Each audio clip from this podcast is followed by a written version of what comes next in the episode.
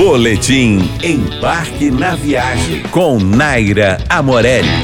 Oferecimento Cultura Inglesa. Fazer só inglês ficou antigo. Faça cultura. Matricule-se em culturainglesa.net.